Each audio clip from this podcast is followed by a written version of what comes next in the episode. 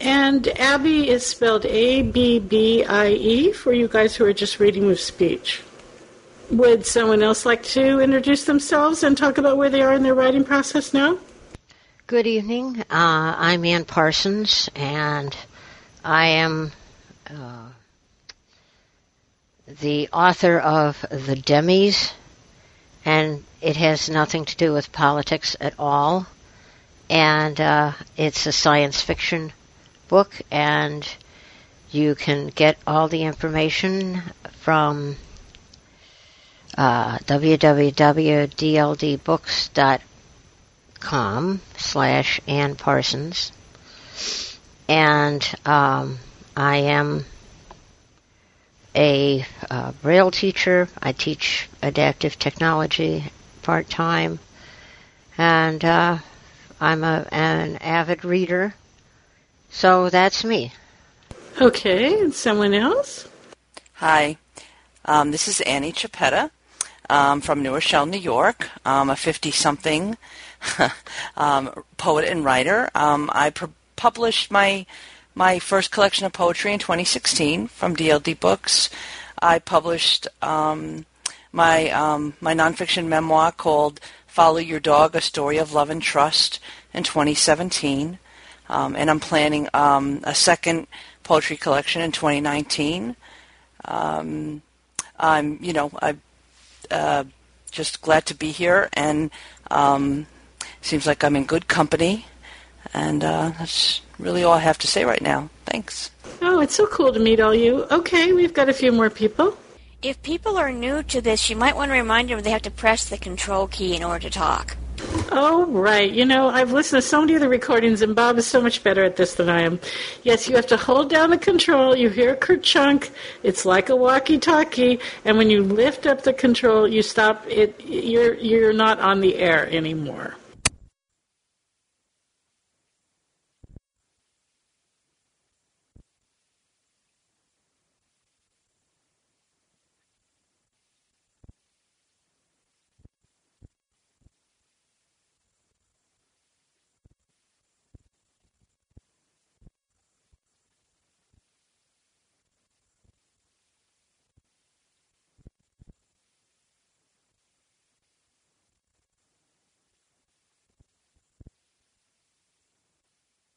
One thing you might want to stress, Debbie, is that it doesn't matter where you are on the writing process. If you're just starting out, if you've been writing a long, long time and you've had several books published or whatever, we just want to hear from you and um, we want to get to know you and so forth.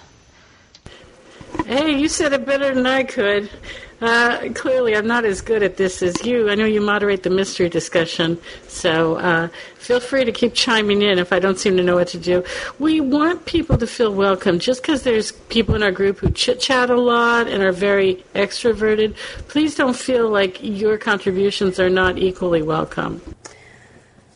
Okay, this is Deborah Kendrick, and I actually was waiting because I saw other names on the list, but maybe people are still feeling um, bashful, so I'll go ahead. Uh, I am in sort of a different category, I suspect, from most people here. I have been very blessed in that I have made my living as a professional writer. Um, in the early days, I wrote poetry, and I had a fair measure of success with that. Uh, my poetry was um, published in a number of magazines, collected in a few anthologies. Uh, I won some Arts Council stuff. Um, but you can't make a living writing poetry that I'm aware of, unless maybe you're Billy Collins. So um, I had to find other ways. I had children to feed. Um, so I I've been very fortunate. I I had a uh, I did a magazine on technology, which some of you might be old enough to remember, called Tactic, which uh, was published for 15 years and morphed into Access World, which is published by the American Foundation for the Blind. Uh, I'm as I'm not editor of that magazine. I'm um, they call me senior features editor, but I'm really just a contributing writer. Um, and then I launched a newspaper column on disability rights that ran for 30 years in a number of papers. Um, and I stopped doing that just about a year and a half ago, and no particular reason. Some of it was medical, but most of it was, it just felt like it was time to do something else.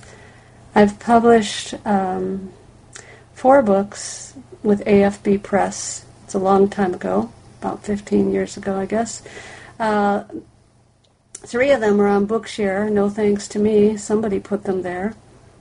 Uh, and uh, so, and I've written a, a, wide number of other things. I've written for a number of um, mainstream magazines, uh, contributed to a large number of textbooks and all sorts of things. But about four years ago, I started working for the National Library Service for the Blind, doing tech support, which is a, a, different, and I, I love it. And um, so I'm doing that part time. I'm still writing for a handful of publications, and I've had a lot of time on my hands um, recently because of some medical interruptions. So I have thought it was time to get back to the creative side of writing and uh, write some stuff that I always wanted to write and didn't have time to write because I had so many deadlines to meet. So that's where I am, and um, I'm happy to. I've been reading the things that many of you have been posting to the list, and um, it's very, very nice. It's very nice to share. So. Thank you, Deborah. One of the things I really like about your writing is the way you're able to use few words to say a lot. And I think many of us can learn from observing writing that is shorter and says a great deal in a small space. I believe we have two people we haven't heard from. I'll give them a chance, but they may be having mic trouble or something, so we'll wait just a second, then I'll get going on my story. Hello, everyone. It's good to see everybody here. I know many of you from various places. It's good, Debbie, to put the voice with all those letters to the editor in Access World, and uh, Deborah as well, who does all those articles. I will say briefly that I have, I think I started writing in about 2001. I wrote an essay for a library anthology. Unfortunately, 9/11 happened just prior to this book's coming out and being published. So if it was going to get any attention, it just didn't. The uh, rework of that was turned into a speech given at the American Library Association convention in 2002, and it was also used in the publication of the Association for Specialized and Cooperative Library Agencies. I was doing a sort of advocacy back then.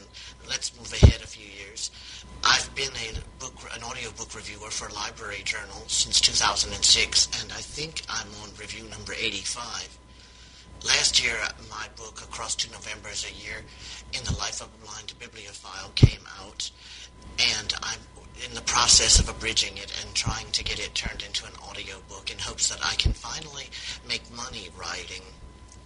I hope to use this to help launch a podcast and maybe use um, some of this podcast to maybe develop a website.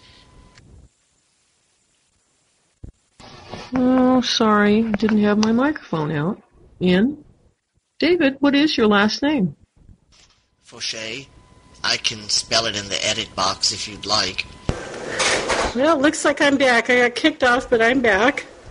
Uh, so let me just find my place here. Okay, now I've locked my microphone and I'm going to go ahead and read my story. I'm sorry I somehow lost my internet connection, but it's back and it's happy, so that's all that matters. This should take us about seven minutes. Edge of space. Neil Armstrong was descending the ladder. Whoops. It says mix available again. Let's try it again. I love technology. Debbie, we could actually hear you when you said the mic was was available. So I don't know. It must be something on your end. Okay, my key came unlocked. I'm not sure why. I don't like these USB keyboards. I guess. Okay, I think we're live now. Edge of space. Neil Armstrong was descending the ladder, about to make that first small step for man, when Karen first got the idea. It was Lily's 12th birthday party that summer at Lucy's house, but because they all lived on the same street, Lisa, Laura, Lena, Linda, and Lois were invited. And because Karen's mom worked with Linda's mom, she'd been invited too, though she wasn't part of their clique. The other girls were inside Lucy's bedroom with Donny Osmond and Michael Jackson, or at least with their pictures in Tiger Beat, screams and giggles escaping out the screen door into the stifling July afternoon. Karen was hauled up across the driveway in Mr. Johnson's cool garage with its rows of hoses, shovels, and rakes. Mr. Johnson was Lucy's daddy and with the party over, all the moms out shopping, he was the only adult on the premises. Glued to his cracked black and white portable, balanced precariously on a workbench piled with wrenches and screwdrivers, Mr. Johnson had just finished sweetening the orange juice with his third shot of vodka and launched into a fascinating tale about the space program. And, of course, there was also Gus Grissom, Mr. Johnson was saying, burned up in that terrible 1966 in that terrible fire. It was a pure oxygen environment, you know. Why? Karen asked, intrigued. Would they need oxygen when the Apollo was still in testing on the ground? Wrapped, Karen absorbed Mr. Johnson's explanation as he went on to discuss the disappointment of Venus, how the sci fi authors had envisioned civilizations of great beasts roaming swampy planets, only how, in 1964, a probe had discovered its dry surface temperature was hot enough to melt lead. When she was all grown up, Karen thought, she would become the first girl astronaut. They'd interview her on Donahue. She'd experiment growing crops in space, and humanity would be able to colonize Mars because of her hydroponics discoveries. But first, as she sipped unadulterated orange juice, she knew she had to get through junior high and senior high and earn a degree in astronomy, somehow find a boyfriend, and ditch Barbie. Barbie was for little girls, and the others at the party had already stuffed their Barbies to the back of their closets. All the rest of the plan sounded impossibly hard, but Barbie, now that was something Kara could do right now today. Once the Apollo 11 coverage ended, after Mr. Johnson fell silent, tilted back in a discarded recliner, Karen slipped out to the abandoned picnic tables and collected every helium balloon. The other girls were still inside, watching dark shadows, whispering about their crush on Quentin Collins boys, Karen scoffed to herself. They're all so stupid. And my supposed friends don't have real boyfriends anyway, just telling dumb pretend stories about stars and screaming at concerts. Sorry, I had to turn the page. Swiftly, Karen liberated the wicker basket brought by the caterers from the trash. After giving it a good scrub with Palmolive, she took the daring step of snatching a flowery pillowcase from Lucy's mom's overstuffed linen closet. On the TV, she could hear Quentin professing his love for someone while the girls squealed, and Karen wondered if she'd ever have to act like that one day to get any boy to profess his love. Slipping Barbie out of her bag and carefully straightening Barbie's party dress, Karen laid her tenderly within the pillowcase in the basket. The spooky tune from Quentin's TV music box rose in volume, and her eyes misting, Karen was overcome with loneliness. This was the last time she'd ever play house. She had her books and her little flower garden and her junior botany badge and camp to look forward to, but these girls weren't her friends, and now Barbie would be gone forever, too. Then, emerging with an empty bottle from the garage, here came Mr. Johnson, staggering and blinking in the sunlight, but jovial as always, one of the adults a kid could trust. He placed a shaky hand on her shoulder, admiring the way she'd used a hair bow to secure the basket to the lawn chair and tied every balloon to its handle. Little gal knows a proper sheet bend, he muttered, earning Karen's shy smile. Uh, you might want to give Barbie a seatbelt, he suggested. It's a long way to the moon. Karen looked. Karen hesitated uh, hesitated to steal anything more right in front of Lucy's daddy. Mr. Johnson peeled off a reeking, sweat-stained, sweat-stained tie. Karen wanted to wash it, but decided it would be impolite. After all, no air, with no air in space, people probably couldn't smell things anyway. She wound it around Barbie and the sides of the basket, tying with a perfect square knot. Shall I start the countdown? Mr. Johnson asked. Karen nodded, and he began T minus nine, T minus five, squinting bleary eyed at the watch on his wrist. When the countdown reached zero, Mr. Johnson hollered, Blast off! Karen swung her Girl Scout pocket knife forward, slashing through the hair ribbon, and Barbie lifted slowly toward the sky, disappearing behind the spire of St. Peter's. Mr. Johnson cheered, then stumbled back to his recliner and TV. It was Karen's first step for womankind. All right, let me get my key unlocked and we can all chat. Okay, we're unlocked. Um, I hope I came through, and if anyone has comments, go ahead. I think it's really good, and I could connect with Karen almost immediately because I remember being at slumber parties and ending up hanging out with an adult somewhere instead. I never had much in common with teenagers at that age and or tweens, which they probably are. And I can remember always being interested in something more adult than what was going on around me. And I thought the story flowed very well. This is Deborah. I like the story very much. Um, it it it hangs together very well, and it is concise, which is nice in a short story. There was just one tiny anomaly that bugged me when I read it, and it bugged me more when I heard you read it, and that is this dad is hanging out in the garage on a Saturday afternoon, and it's hot out, and he's drinking. He's not going to be wearing a necktie. So the sweat stained tie, it just doesn't work.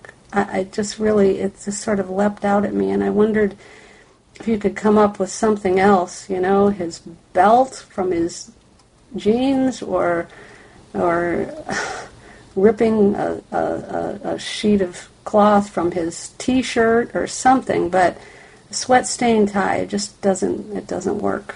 I think it does. Um, they just had a party. It sounded like a well-to-do family, and they would have been dressed up for party, and he slipped away from the party and didn't change his clothes. Well, I I'm of two minds about this. I I understand why she put it in. I'm not sure she needs it, but I understand why she put it in. And I like the story because, um, you know, what you've got there is a, a coming of age kind of story. And, you know, she's, she's getting rid of her Barbie and instead of just putting him, putting her at the back of the closet, she is actually sending her on a journey, actually um, making an action about it. And it's interesting. I, I, I like it. I thought that was metaphoric, that it spoke to her leaving that part of her child, releasing that part of her childhood and sending it forward. Well, uh, I think actually, you know, she needs to have that interaction with Mr. Johnson to, to, to develop his character more, you, you know, because after he's drunk, you know, so many, how many screwdrivers he has consumed, he's kind of out of it, and, you know, and, and I, I think it's good that, that, that she has him in doing that. But I do agree that and I didn't I don't know why I didn't think of this before. The, the, tie may not work, you know, because if it's a casual party with a bunch of kids, they're probably not going to be dressed up. But I, I could be wrong about that. But that's just my two cents worth. Hey, this is Annie. Um, I think it the tie piece may actually work well because of the the the um, actual um, the period of the story. You know, being um, you know with um, goes in line with the story um, you know, and the astronauts and the whole bit. And, you know, back then, men wore ties and shirts to parties. Yeah, back then, uh, families, especially families that were well, well off, and these It, it the it speaks to the the type of people there, and you know it mentions because Karen's mom worked with the birthday girl's mom. That's a oh well we have to include her kind of thing, and it it all speaks to the level of people that they were, and maybe she's a step down, and so it it really speaks to character. This is really exciting, guys. This is what I hope this group would be like. Uh, and I wanted to also mention that Abby found several adverbs that didn't need to be there, and she's absolutely right. And um, I wow, I really appreciate all of these suggestions are great. And you know what was funny is while I was reading out loud, I found several really awkward parts of my writing that I want to clean up. You, you really it really makes a difference when you read things out loud. This is Annie. Um, I, I really believe that reading stuff out loud really helps, um, not just in poetry, but in any kind of prose. So, yeah, cool. And I agree with both Annie and Debbie. Um, I read my work out loud even when I'm proofreading it. Of course, when my husband was alive, it drove him nuts, but too bad. it's really, you know, the best way because a screen you know, it, it definitely makes a difference between hearing your own voice read something and hearing a screen reader read it. So I definitely agree with that. Of course, not all of us are fortunate to have access to a braille printer or to be able to print large enough where we can see it. So I am very lucky. In my office, I have two braille printers, so I have no excuse. I can't read out loud. I have never been good at it. So when my book was recorded and I was able to hear it, I found so many places that needed tightened up. I'm considering a second edition. Patty, I think that's a great idea. You know, um, I really loved your book, and that's what got me to DLD. So there you go. Well, I can read out loud fairly well. I'm not perfectly, but I do like doing it. I read out loud to my LD students all the time in my job. That's a big part of my job. And so um, you know, anybody who wants to have something read out loud, uh, send it to me and I'll go ahead and put it in Braille and, and read it out loud in one of the meetings.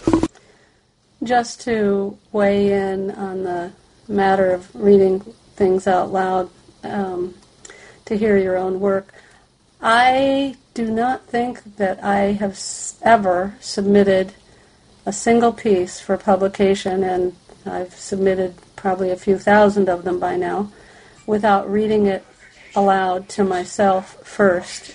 Um, I always, I never have a sense of what it sounds like until I do that, and I always find um, errors that I missed reading it, just reading it silently in Braille or having the screen reader read it to me. And in fact, I've told the story many times with regard to technology that before I got my first computer, I had begun publishing um, in some local magazines, but it took me so long to finish an article because I would type it from my own Braille copy, and I would have to wait for someone I trusted enough to proofread it. And the reality was, I didn't trust anyone as much as myself to proofread. And when I got my Versa Braille, which was my first Braille electronic device, it was it was like a miracle because I I suddenly could c- complete four articles in the time it had taken to finish one, and it's because of that whole reading your own work, and and reading it aloud has been a big component of that.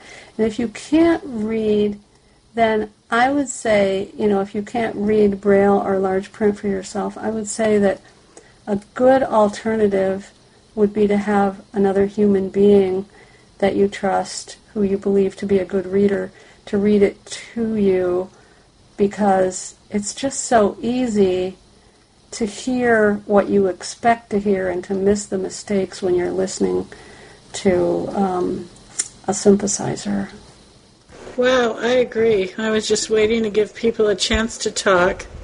Uh, I really feel strongly that I want people to not feel left out here. Well, should we move on to talk about next meeting? I have sort of tentatively scheduled the topic to be promoting yourself, uh, and because everybody's been discussing it on the list, but I'm open to other ideas. Also, I'm going to start looking for guests so that if we have a guest, any of my tentative things I've scheduled will just be pushed forward to a, a guest-free meeting. But let's let's chat a little bit about what we want to have at our next few meetings. I'd like to hear from writers and how they publish, um, what their strengths are, what their weaknesses are. I, I have several reasons for wanting that.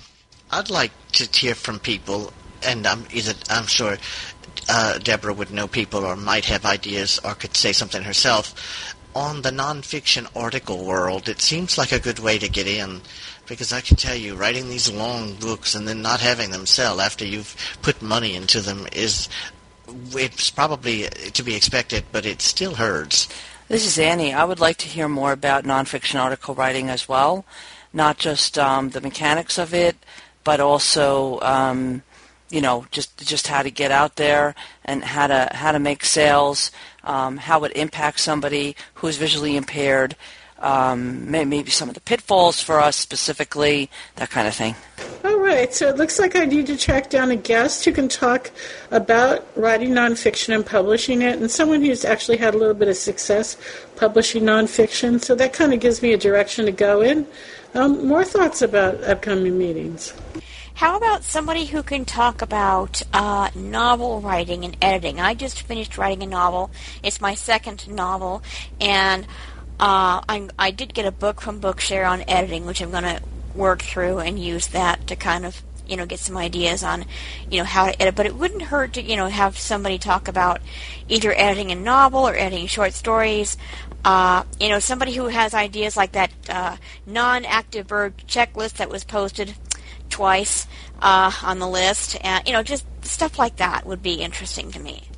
Well, November is our National Novel Writing Month. That's the month where you could sign up to write like 60,000 words in one month. And I think that would be a great month for us to track down someone. So I will look for a guest for November for that. And if we don't have one, we'll talk among ourselves. But we'll certainly do that in November.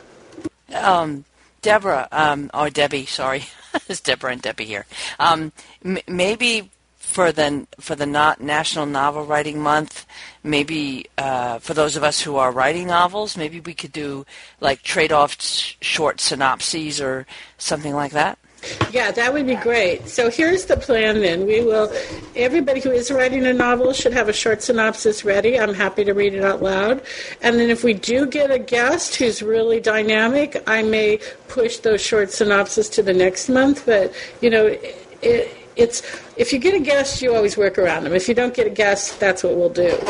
Sounds great. Well, I don't know how Bob likes to handle this. A lot of his meetings go for only an hour, but I'm prepared to continue to chat for longer. Um, I think uh, I want to just keep it open. If people have things to bring up, that's great. I don't want to be controlling the whole meeting. So um, go ahead and, and if anybody has something else to talk about, please bring it up now. Well, it's not all talk at once. I can't really think of anything at the moment. Well, I want to speak to um, David's comment for a minute and talk about the nonfiction and not selling.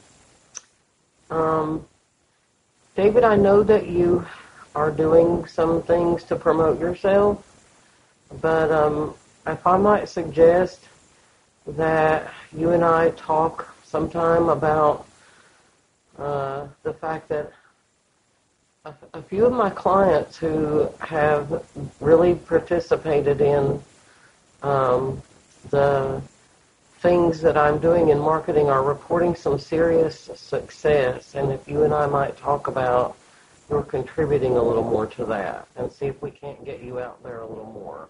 Because I think your book is very, very sellable. Patty, I think Dave may have left. He's not on my list here. I was noticing that too, but I was thinking that he'd pick it up on the recording or he'd come back into the room, so I thought I was going to give him a couple of minutes because I got kicked out too, probably because an internet glitch. So, yeah, I wanted to give him a second to come back if he was going to. Did not dawn on me to look in the list to see who was still here. I'm good at talking to the air. Well, I think he's going to pick it up on the recording anyway, so I don't think you've wasted what you were saying. You know, that's the first sign of old age, though, Patty, talking to somebody who isn't there. that was funny. I hate when people walk out of the room and I don't know it. Join the club. I don't like that either. Yeah, agreed. Well, I'm going to sign off. My husband came home and uh, want to go say hello. I really enjoyed myself, and um, I can really see this working out. Thanks, Debbie, for making it happen. Good night, everybody. Good night, Annie and everybody else. I think I'll go ahead and take off myself, and we'll see y'all next month, and of course, on the list. Bye bye. Bye to both of you, though they might be gone by now. Thanks for joining us. I'm probably going to scat too. It's almost 9 o'clock. It'll be time to take the dog back out in a little while. And um, I slept this afternoon when I should have been working, so I guess I'll be on the computer later. So um, at least I didn't insert punctuation while I was talking. I have a very bad habit. I've got dictationitis. I'm bad to be talking and all of a sudden put in periods and commas. Yeah, we try to teach our students who are learning Dragon to put the punctuation in. Will you give Campbell a big old hug for me and thump him a couple of times? And I'll talk to you on the list. Okay, thanks for doing the group, and I'll see you soon.